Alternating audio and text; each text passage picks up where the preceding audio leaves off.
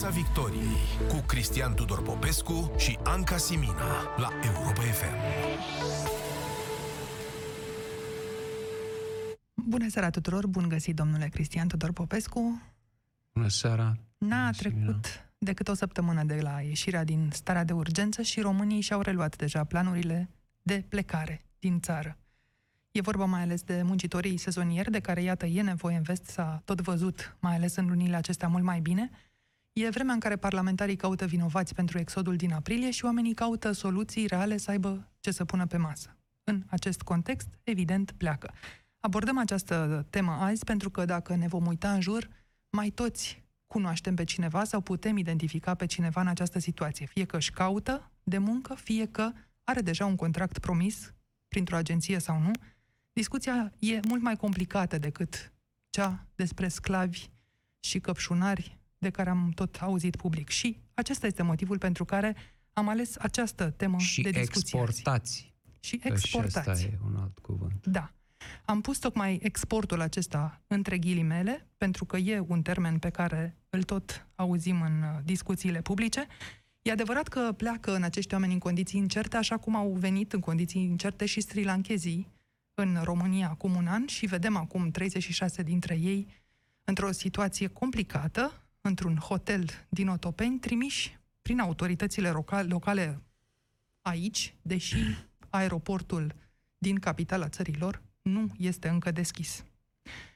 Am invitat-o pe doamna ministru Violeta Alexandru la această dezbatere, va interveni imediat în direct cu noi. Până atunci, însă, v-aș uh, întreba ce impresie v-au făcut acești 36 de oameni și dacă suntem din nou în cazul Ditrău sau poate am mai făcut niște pași de atunci.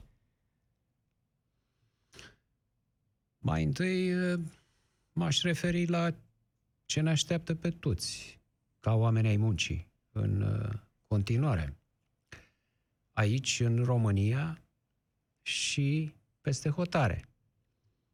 Uh, după cum vedem, evoluția cazurilor de infectare și numărul de morți au crescut din nou.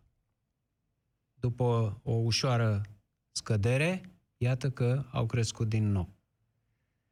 Nu știm ce se va întâmpla, dar după părerea mea, indiferent de cât de mult vor mai crește acum acești parametri, nu ne mai putem întoarce la starea de urgență așa cum a fost ea în cele două luni. Cu toate că atât președintele Iohannis, cât și ministrul sănătății, cât și premierul au, uh, uh, lăs, au dat de înțeles că s-ar putea reveni, nu se poate așa ceva, politic. din punctul de vedere al uh, politic, sigur, dar și al, al uh, muncii, efectiv, pentru că nu se mai poate. Uh, poate se vor reintroduce niște restricții uh, de natură socială, să-i spunem, dar uh, în ce privește mersul la muncă al oamenilor, aici nu se mai poate, după părerea mea, pentru că situația se poate deteriora atât de grav din acest punct de vedere încât uh, să depășească cu mult problema epidemiei, a pandemiei.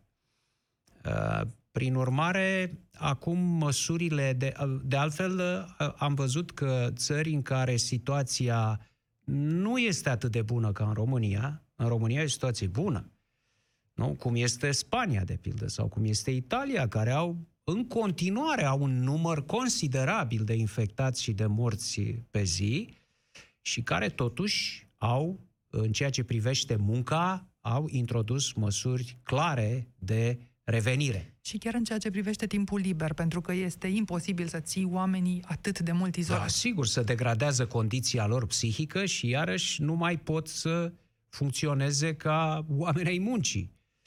Uh, deci, uh, Ceea ce cred că e de discutat în continuare uh, este cum anume să se poată desfășura munca în cât mai multe uh, domenii, uh, dacă nu în majoritatea lor în clipa de față, nemai putând fi luată în considerare ideea de a ține oamenii acasă, în șomaj tehnic. Nu cred că prelungirea asta folosește la ceva, după părerea mea să vedem ce spune doamna ministru, dar uh, eu nu cred că folosește, din potrivă. Ar fi trebuit acum să se renunțe la șomajul tehnic și să se încerce revenirea oamenilor la muncă cu firește măsuri de protecție. La urma urmei avem și o experiență acum de două luni și ceva.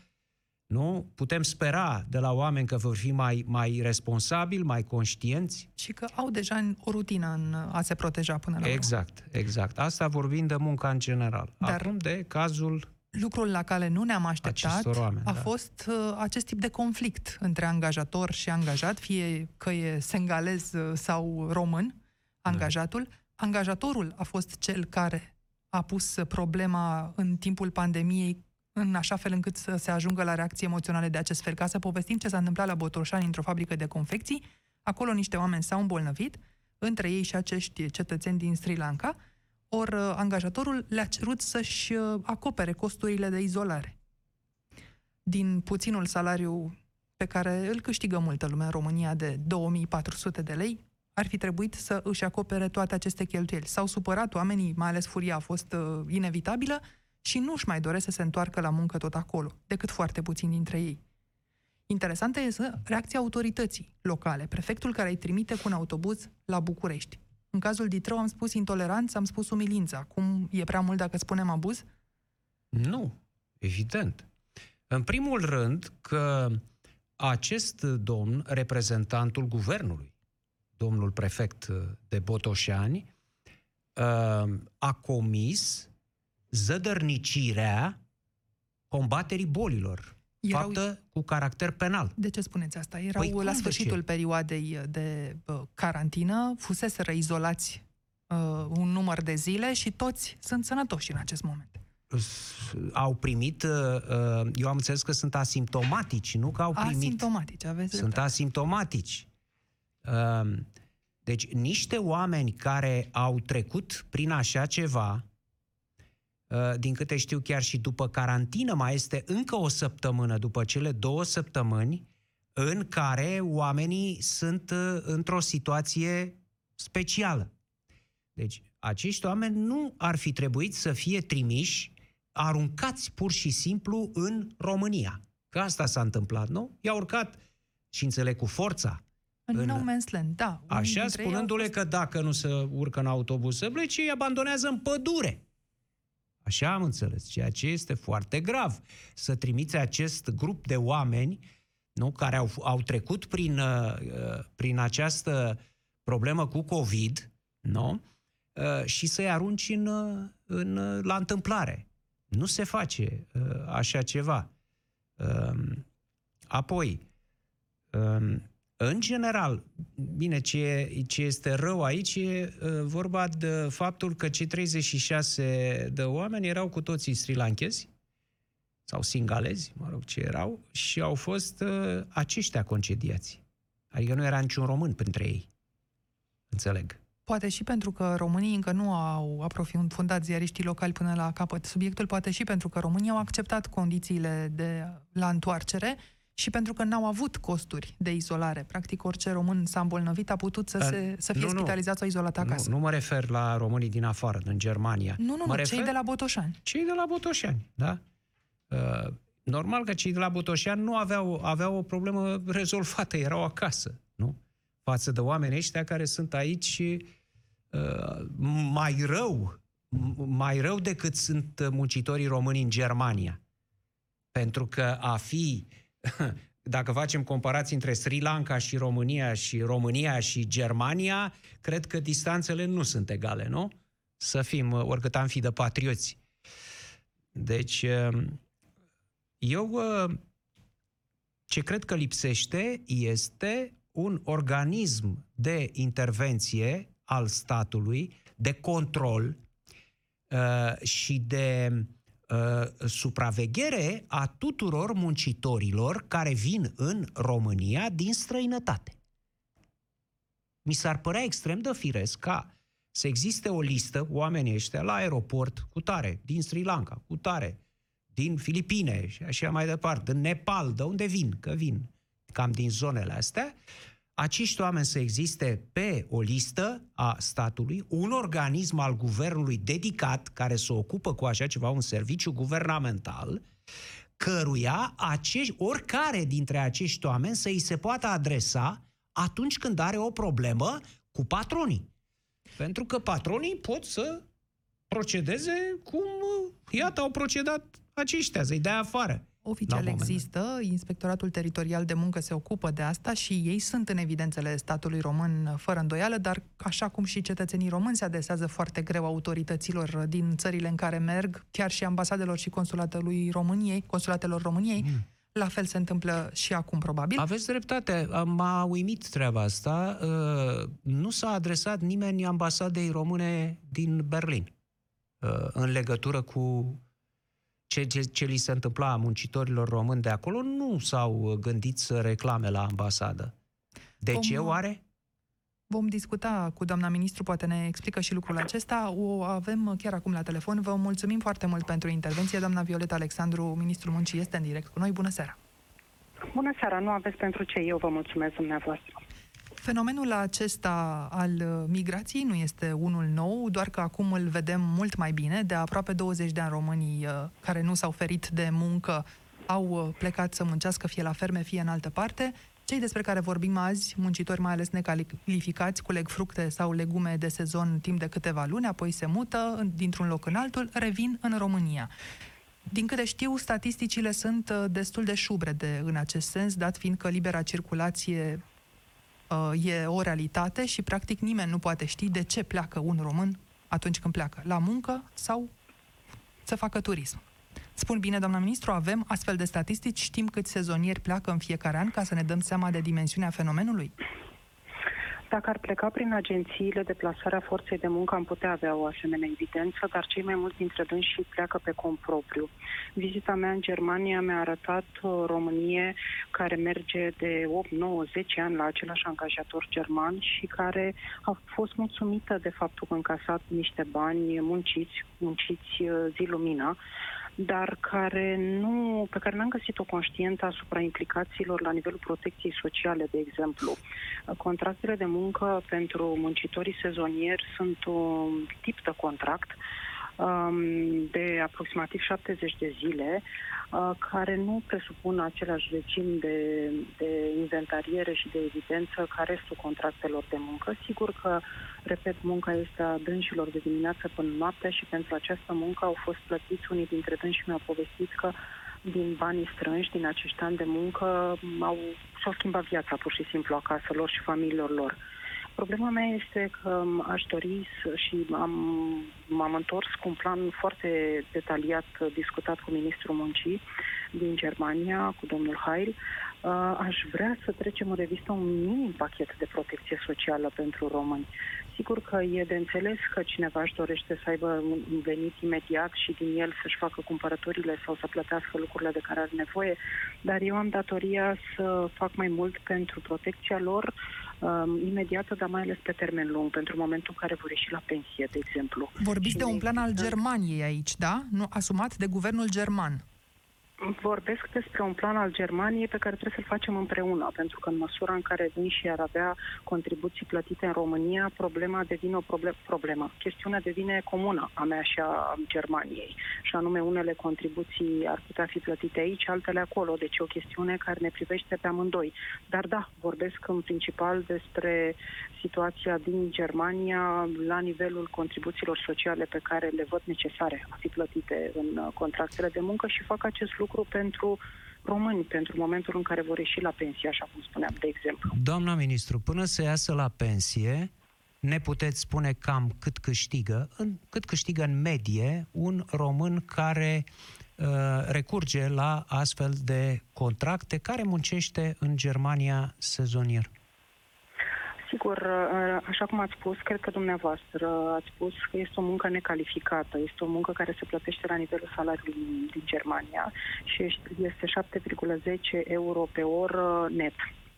E adevărat, e adevărat, aceia dintre dânsii care muncesc de mai mulți ani și care au uh, Deci pe lună, de a colege, cam cât ar fi pe lună în medie? 2000 de euro? Da. O medie Ceea de 2000. Ce... Că au fost discuții aici în uh, în țară în legătură cu banii puțini, foarte puțini sau din potrivă cu banii foarte mulți pe care i-ar câștiga acești oameni acolo. Deci media Că este... Unii dintre dânsi, da, este aceasta pe care o spuneți, dar unii dintre dânsi câștigă chiar mai mult. Mhm. Câștigă chiar mai mult pentru că, pe lângă norma pe oră, sunt foarte harnici și culeg foarte bine, repet, cu niște eforturi, fu, cu niște eforturi consistente, dar sunt conștiincioși în fiecare zi și câștigă și dublu. Și din acești bani deja negociați sau deja câștigați, ar urma să li se oprească niște contribuții pentru pensie, valabile păi aici sau în Germania? Sau, acest lucru. sau Tocmai că nu se întâmplă acest lucru, se plătește doar un impozit pe această sumă. De aici și uh, diferența de instituții între noi și Germania. La noi, Inspecția Muncii, despre care dumneavoastră vorbeați mai devreme cu referire la situația celor 36 de cetățeni din Sri Lanka, um, este un automatism. Adică noi când ne gândim la nerespectarea contractelor, ne gândim la Inspecția Muncii. În Germania, aceste controle sunt făcute de organe fiscale, uh, pentru că uh, ceea ce se verifică este această componentă de impozitare a sumei respective și uh, um, încă niște structuri care verifică componenta de sănătate, adică de protecție minimală în servicii de sănătate și cu acest prilej vă informez pe scurt despre faptul că pentru românii noștri am cerut să se verifice și ministrul m-a asigurat că mă și informează în ce măsură în toate fermele există acest contract colectiv pentru pachet minimal de servicii, care înțeleg că există, că funcționează ca o bună practică în rândul fermierilor. Trebuie să vă spun că asociațiile fermierilor sunt foarte puternice în Germania. Dincolo, este o altă cultură. Dincolo de um, instituții și de legi, um, de fapt ei se autonormează.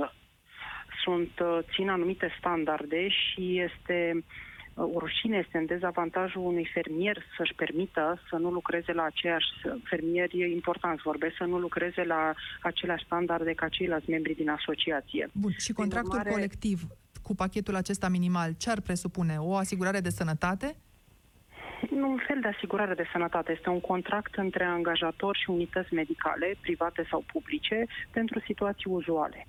Bun. Pentru că cineva se lovește minor sau dacă, mă rog, are o afecțiune minoră sau un mic accident, aceste lucruri se tratează în cadrul acestui contract. Dacă da. persoana da este infectată cu COVID, trebuie să, să vă spun că am fost uh, asigurată și din toate informațiile pe care le-am primit, cam așa arată lucrurile, că sistemul medical din Germania se mobilizează imediat. Au cea mai mare rată de însănătoșire și, repet, am avut mai multe informații din mai multe surse. Uh, dacă se întâmplă acest lucru, dincolo de pachetul acesta minimal, uh, se intervine prin uh, Uh, structurile Dar chiar au fost cazuri de români, din câte știu, doamna ministru, care s-au îmbolnăvit, au și murit, din câte știu unii dintre ei. Așa este, am avut din păcate și decese. Eu nu sunt cadru medical, înțeleg că, ceea ce nu înseamnă că nu înțeleg gravitatea, înțeleg că au avut uh, uh mai multe afecțiuni. Uh, au fost într-adevăr și infectați, dar înțeleg că de la domnul ambasador Curezeanu că, virgulă, cauza decesului uh, a fost legată de o altă afecțiune, ceea ce nu înseamnă dar că... Dar au fost grav. tratați ca niște, eu știu, cetățeni germani? Da, nu am alte informații, să știți, nu am fost personal în, în spital să, să văd, dar, uh, repet, um, atât domnul ambasador cât și ceilalți cu care am discutat, ceilalți nu, nu români, toate instituțiile pe care le-am văzut și cu care am ridicat constant această întrebare mi-au dat aceste informații că da, sunt uh, în momentul în care apare o infectare se mobilizează sistemul medical german și preia persoana. Doamna ministru, dacă n-ar fi izbucnit acest scandal acum, care datează de trei săptămâni, uh, v-ați fi dus să vedeți ce se întâmplă cu românii care muncesc în Germania și acum vreți să vă duceți și bine faceți și în uh, Italia și în Spania, v-ați fi dus? Că până atunci nu a fost vorba de așa ceva, din câte știu. De deplasarea multe ministrului semnale. muncii acolo. Aveam mai multe semnale de mai multă vreme, dar nu așa de profunde, de, de pregnante ca acestea care au apărut imediat ce au fost ridicate restricțiile. Uh, trebuie să vă spun că aceste... Dar niciun forme ministru al muncii, doamna ministru, nu s-a dus niciodată, de vreo 10 ani, din câte știu eu, De, cred că mai mult, cred că mai mult. mai mult. Dar da, Nu Așa s-a dus este. nimeni, indiferent ce guvern a fost. Eu n-am auzit ca un ministru al muncii să facă această deplasare în țări unde sunt uh, români care muncesc. Domnul Popescu, vă rog să nu mă lăudați. Eu așa am simțit că trebuie să fac, așa am făcut.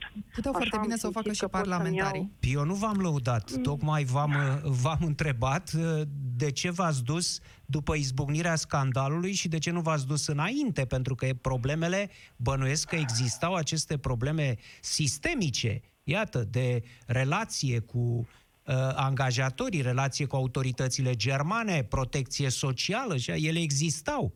Dar uh, dumneavoastră așa nu este. v-ați dus. V-ați dus Așa este. la presiunea, dacă chiar nu vreți să vă laud, v-ați dus la presiunea mediatică.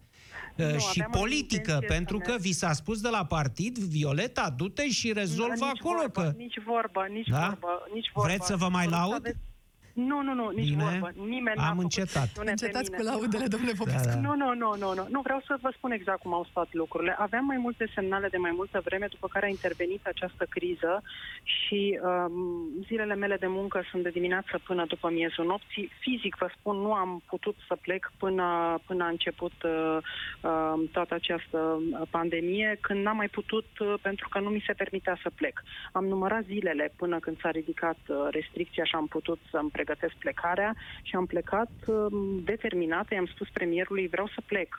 Cea mai bună informare o am de la oameni, direct. Sigur că primesc informări, sigur că mă, mă aud cu domnul Hurezeanu uh, zilnic, că așa și era de când au apărut primele cazuri, ne-am auzit zilnic și ne-am auzit, de fapt, și înainte, gândindu-ne că aș putea să vin în Germania.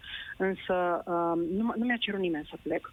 Nu Da. mi-a cerut nimeni și n-am niciun motiv să vă spun altfel. Nu mi-a cerut partidul, nu mi-a cerut nimeni să plec. Așa sunt, sunt vreau să aud eu, eu să aud dincolo de, of- de informările pe hârtie și mi-a prins extrem de bine. Bun, revenind la discuțiile cu oamenii însă, ce v-au spus cei cu care ați vorbit? Sunt ei tratați acolo ca sclavi în majoritate? Nu, în majoritate nu sunt uh, tratați uh, ca sclavi. Îi obligă Uh, nu cineva am făcut o să statistică. Nu am accepte făcut o condițiile de statistică. cazare dacă ele nu sunt decente? Nu, dar și aici decența, ce înseamnă condiții decențe, este o chestiune relativă. Uh, Am văzut și ferme în care condițiile erau, uh, din punctul meu de vedere, acceptabile.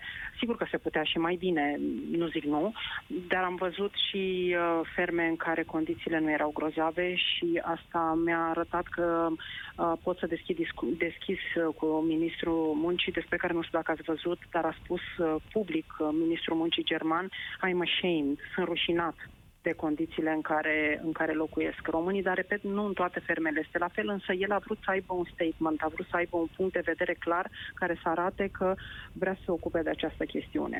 Am- Acum, unde nu erau condiții decente, vă mărturisesc că adevărul este undeva la mijloc. Nici condițiile nu erau dintre cele mai bune, dar cum i-am rugat pe românii noștri, ar fi bine să întrețină și dânsii. O, în, în anumite zone, în anumite ferme, undeva și nici angajatorul nu făcea eforturi suplimentare, dar nici românii noștri nu contribuiau la menținerea. Dar, repet, nu vreau să generalizez. Vă Bun. spun că am văzut ferme și ferme. Dar în general, oamenii? condițiile sunt acceptabile. Oamenii au Oamenii merg de alternativă șapte ori. acolo unde nu au condiții acceptabile. Au alternativa de a se bă, caza de pildă O, da, în, șo- în doamnă. sat, în oraș? A se cazeze în altă parte, da, există și această altă. Am crezut că mă întrebați alternativă să lucreze în altă parte și aici trebuie să vă spun și în Spania este la fel și în Italia, românii noștri țin legătura unii cu ceilalți. Ca dovadă că în uh, fermele, în ferma cu probleme, cea a cărui proprietar intrase o dusese în insolvență sau se întâmplase să ajungă în insolvență, imediat s-au conectat la comunități de români din altă parte și mi-au venit și către mine spunându-mi că au găsit o alternativă. Unde ar putea să stea în afară de fermă, dar, repet, nu este sub orice critică. Acum mai sunt și asemenea situații, dar nu, nu se pune problema de a nu fi uman de locuit.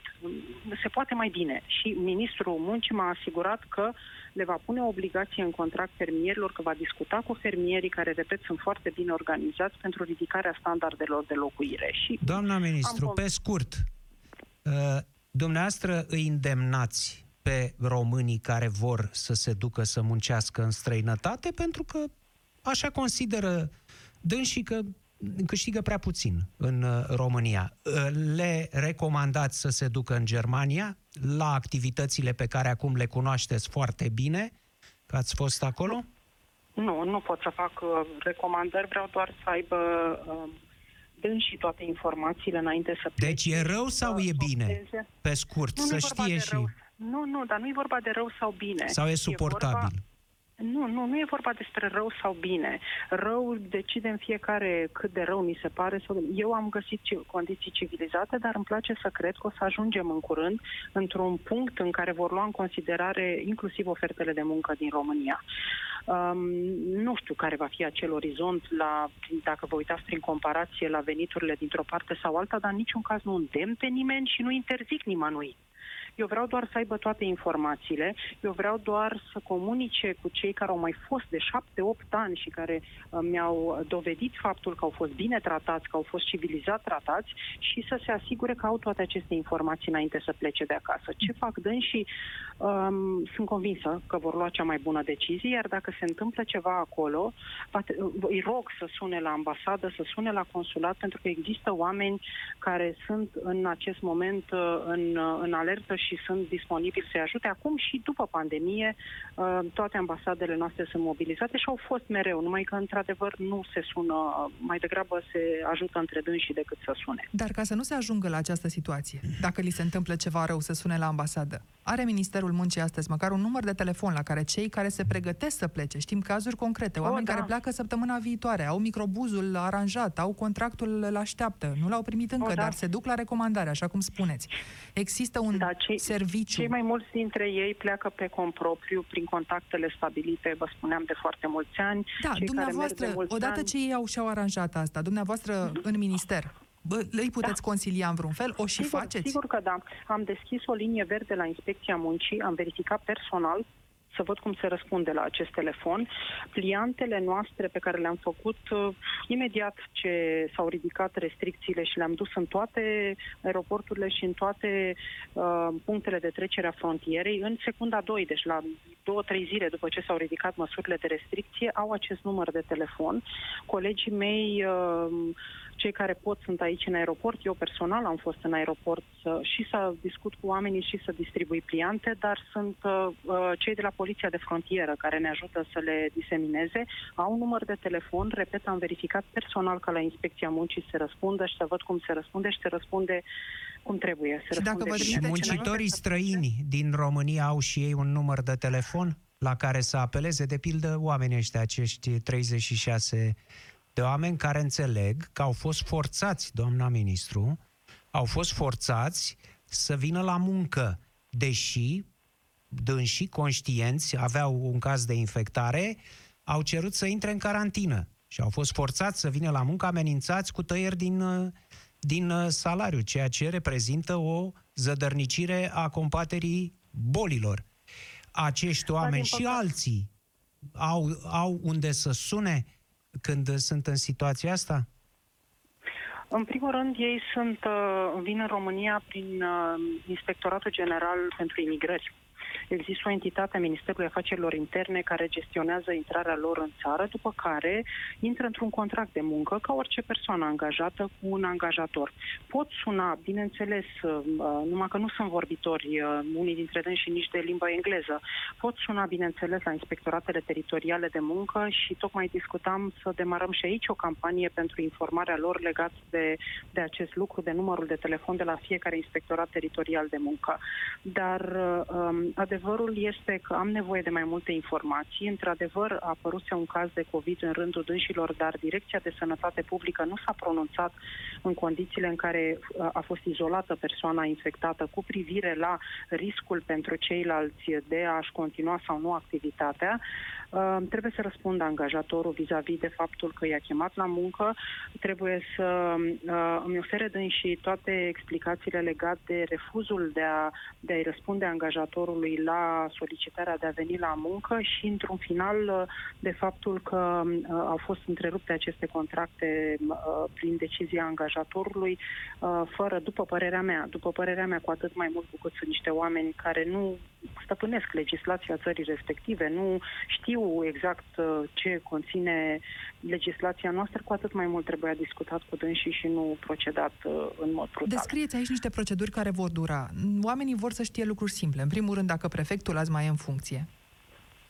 Nu sunt eu cea care decide cu privire la, la situația domnului prefect. Eu ce am avut de spus, n-am nicio reținere să spun public.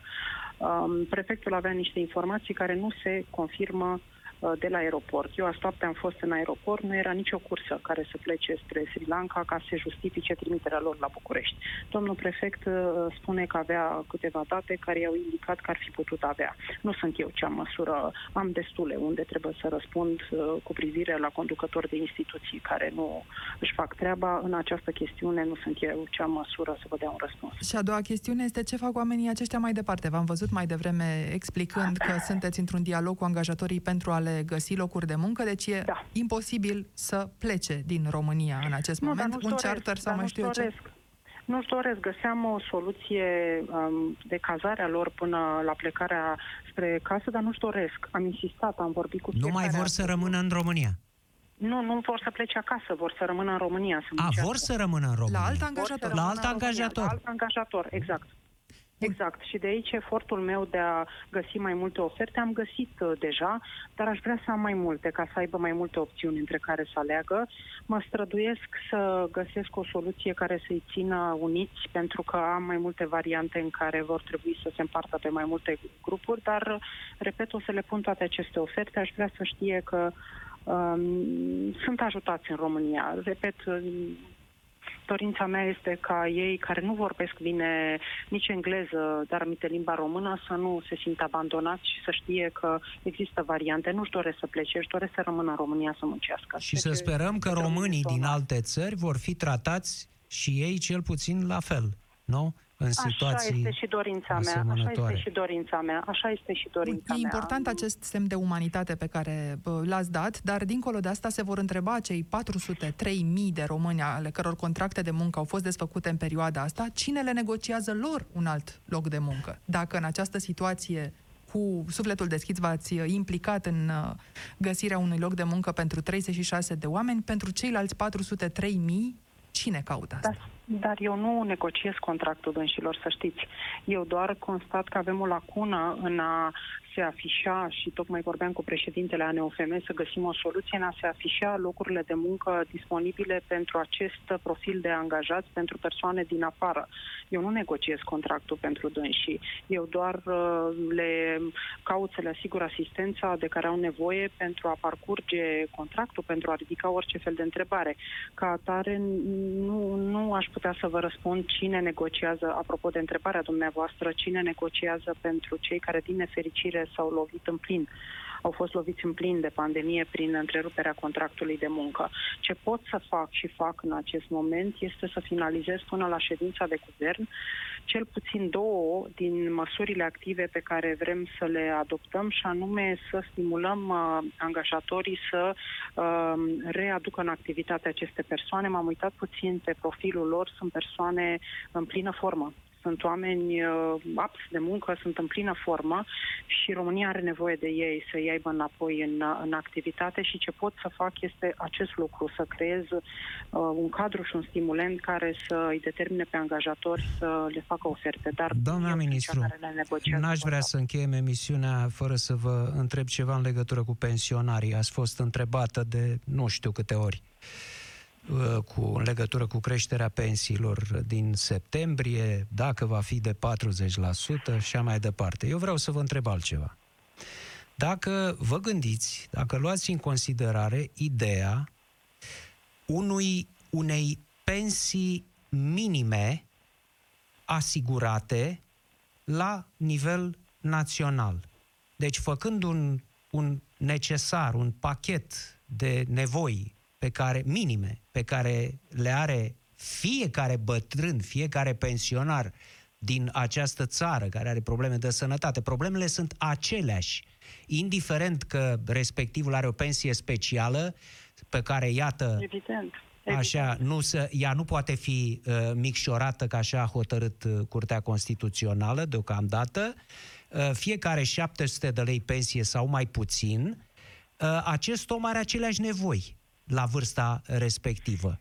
V-ați gândit la posibilitatea ca orice om, orice pensionar din această țară să aibă asigurată o pensie minimă și ce este peste vine din contributivitate, așa cum spuneți. Dar măcar asta să fie asigurat.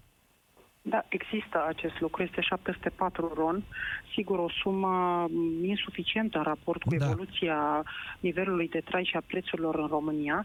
Um, diferența este numărul de ani de contributivitate, în sensul în care uh, cei sub pragul minim de contributivitate intră în această categorie de pensionar cu pensia de 704. O sumă, repet, mică în te uiți în jur și vezi care sunt E clar că prețurile nu și care funcționează este- suma asta. Este clar N-au că ce nu. să cum să trăiască oamenii. Și Totuși, atunci sunt v-ați gândit la un conștientă. alt prag minim de Sunt ăsta? conștientă, da, discutăm pe acest subiect, dar, repet, diferența o face anul de contri- a- numărul de ani de contribuție. Undeva trebuie să existe o justă măsură între Da. cei care nu au contribuit uh, uh, decât m- la minimum necesar și cei care au muncit toată viața. Trebuie să existe o justă măsură între unul și celălalt, dar da, există o discuție și o preocupare în acest sens, vă pot confirma. Um, nu am pus punct uh, discuției noastre interne și de aceea o să vă rog să-mi permiteți să fac declarații atunci când, uh, când discuția se va finaliza. Pentru că Dar în menționați... același timp, Vă rog. da, vă rog, mă scuzați. Nu, vă Pentru rog că pe menționați dumneavoastră. mai devreme forța de muncă și oamenii aceștia apți de muncă, îmi spuneați, știți deja vârstele lor, deci presupun că nu e vorba de vârste înaintate. Aș vrea să vă întreb, sunt state europene, ca Polonia, de pildă, care investesc în această perioadă în recalificare. Recalificare care ar putea ajuta și pe cei care pleacă acum sezonieri în încercarea de a-și găsi alte locuri de muncă prin altă parte. Guvernul României are vreun plan în acest sens? Am văzut că guvernul Germaniei poate reacționa în 24 de ore la probleme reale. Guvernul României are un plan de recalificare măcar? Unul real, nu ca cel făcut în ultimii 10 ani prin fonduri europene.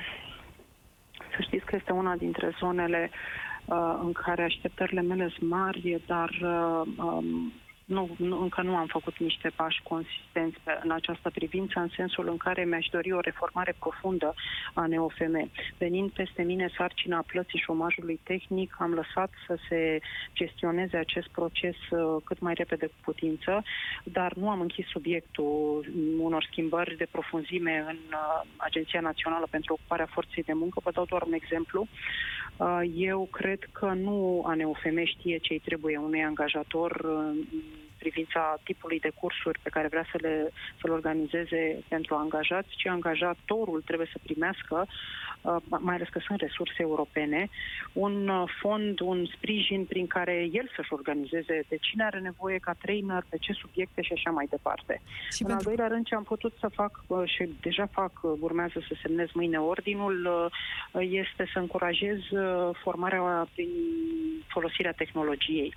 Aici uh, deja văd niște schimbări în, uh, în societate, sunt foarte multe domenii care s-au, s-au schimbat, s-au adaptat uh, uh, în perioadei acesteia și folosesc din plin tehnologia, conectând oameni din județe, din, din uh, estul țării la, la formatori din cu tot celălalt colț al țării. Deci se întâmplă un fenomen și o deschidere către formare prin folosirea tehnologiei și urmează să semnez un ordin care să stabilească aceste lucruri pentru că practica desfășurării formării prin mediul online nu era, nu era reglementată. Aici însă, ca la În școala ce- online, dacă îmi permiteți, uh, așa cum copiii de la sate abia reușesc să se conecteze, probabil și oamenii despre care vorbim aici vor ajunge foarte greu la acest tip de formare. Foarte scurt, vă rog, pentru că mai avem un singur minut. Nu este pentru toți, într-adevăr, nu, adică nu pentru toate categoriile, dar există un segment uh, interesat de, de mai multă flexibilitate și de modernitate în folosirea acestor mijloace prin care să-și îmbunătățească cunoștințele, să aibă acces la alt tip de cunoștințe adaptate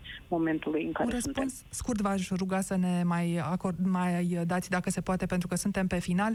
Dacă ar fi să alegeți dumneavoastră personal, nu partidul de guvernământ, între pensiile majorate cu 40% la 1 septembrie și susținerea forței de muncă prin diverse forme de ajutor de stat, ce alegeți?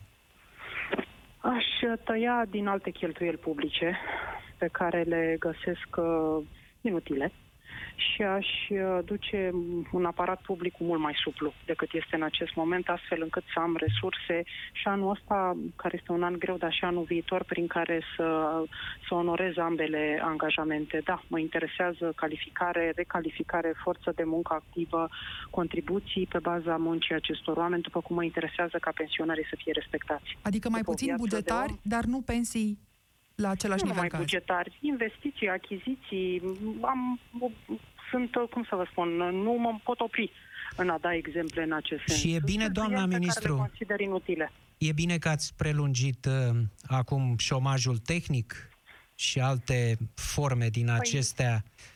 Pentru că Păi, În vă ce spun, sens bine?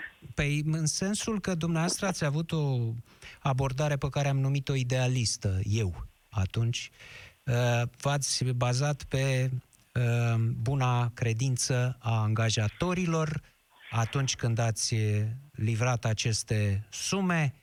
Întrebarea ați verificat cât de mult v-au uh, răspuns așteptărilor morale uh, acești oameni, pentru că eu v-aș putea spune de un lucru, de oameni care muncesc și în același timp sunt în șomaj tehnic în clipa de față Știu, știu. și, f- da, patronul Știu. câștigă bani în continuare, iar muncită, oamenii muncesc pe baza banilor de la stat. Vă rog, doamna ministru. Vă Știu, rog. știu, uh, aici răspunsul meu e foarte uh, scurt pentru că suntem la final, dar uh, sigur că e mult mai mult de vorbit. Uh, Da, în cea mai mare parte mi-au fost confirmate așteptările, în cea mai mare parte sunt uh, și situații destule din uh, categoria celor prezentate și aici am inspecția muncii pe care s- sper să o scot odată și odată din, uh, din amorțire și să iasă pe teren și să facă aceste verificări. Așadar, sunt Uh, foarte urmează mult, să- sunt și companii care au trișat, slavă Domnului. Asta ne spuneți. Sunt și companii care au intrat în panică și au făcut uh, de așa manieră încât și se vede din rapoartele pe care mi le dă Inspecția Muncii. Urmează să fie verificat uh, și situația celor care au avut uh, fonduri europene și în același timp au încasat șomaj tehnic. uh, Deci sunt mai multe verificări. Deci pe nu care aveți vrem un să le număr facem. suficient de teste în momentul ăsta ca să vorbim în termen de COVID. Se, se fac în continuu verificări, am săptămânal o situație, dar, repet, în cea mai mare parte, și vă spun direct, domnule Popescu, în cea mai mare parte așteptările mi-au fost confirmate, adică dacă te uiți la ce aveam de ales, un sistem ultra um, complex de verificare sau să, să, dau, Da. să dăm drumul oamenilor la bani, unii dintre ei fiind pur și simplu în situație limită, am preferat să folosesc o cale de mijloc. Știm niște contextul, verificări dați-ne, s-au vă rog, făcut. o informație. Câte firme până acum au uh, trișat, din câte uh, vă spun analizele? Nu, nu, nu vreau să dau cifre în acest moment până nu se termine evaluările. Sunt nu numai firme, se fac verificări și la PFA-uri și la întreprinderi familiale. Avem mai multe culoare pe care verificăm. Folosesc foarte mult și semnalele de la oameni. Mie îmi scriu, fără exagerare, câteva sute pe zi. Vă Diversi mulțumesc. oameni cu diverse probleme, inclusiv pe această speță și uh, toate astea îmi dau o imagine asupra ceea ce se întâmplă. În cea mai mare parte sunt oameni corecți, dar mai avem și probleme. O să Vă mulțumesc foarte mult. Asta Va trebui este să tot. întrerupem aici discuția noastră, care deja s-a prelungit uh, foarte mult. Vă mulțumesc încă o dată pentru intervenție. eu, Probabil o dumneavoastră. vom Și relua eu, foarte curând, dumneavoastră. căci mai, spun, mai sunt uh, multe de spus. Concluzia, așadar, uh, se vor îmbunătăți niște lucruri pentru muncitorii din uh, statele europene cu ajutorul acelor uh, guverne, mai ales a celui german. La noi, doamna ministru al muncii ar opta pentru tăieri de cheltuieli bugetare mai degrabă decât pentru păstrarea pensiilor la cuantumul uh, actual, așadar pentru o majorare ar opta Violeta Alexandru. Încheiem această ediție cu gândul, domnule Popescu, la toți cei care au trecut prin fața acestui microfon timp de 20 de ani, pentru că mâine este ziua Europa FM, împlinește 20 de ani postul de radio și nu e doar ziua de un an după alegerile din 26 mai, 20 de ani? 20 de ani de Europa Păi FM. uh, e singurul uh, lucru foarte bun pe care l-a făcut Ilie Năstase după ce s-a lăsat de tenis. Eu zic că l-au făcut, Europa FM ac- acum 20 de ani.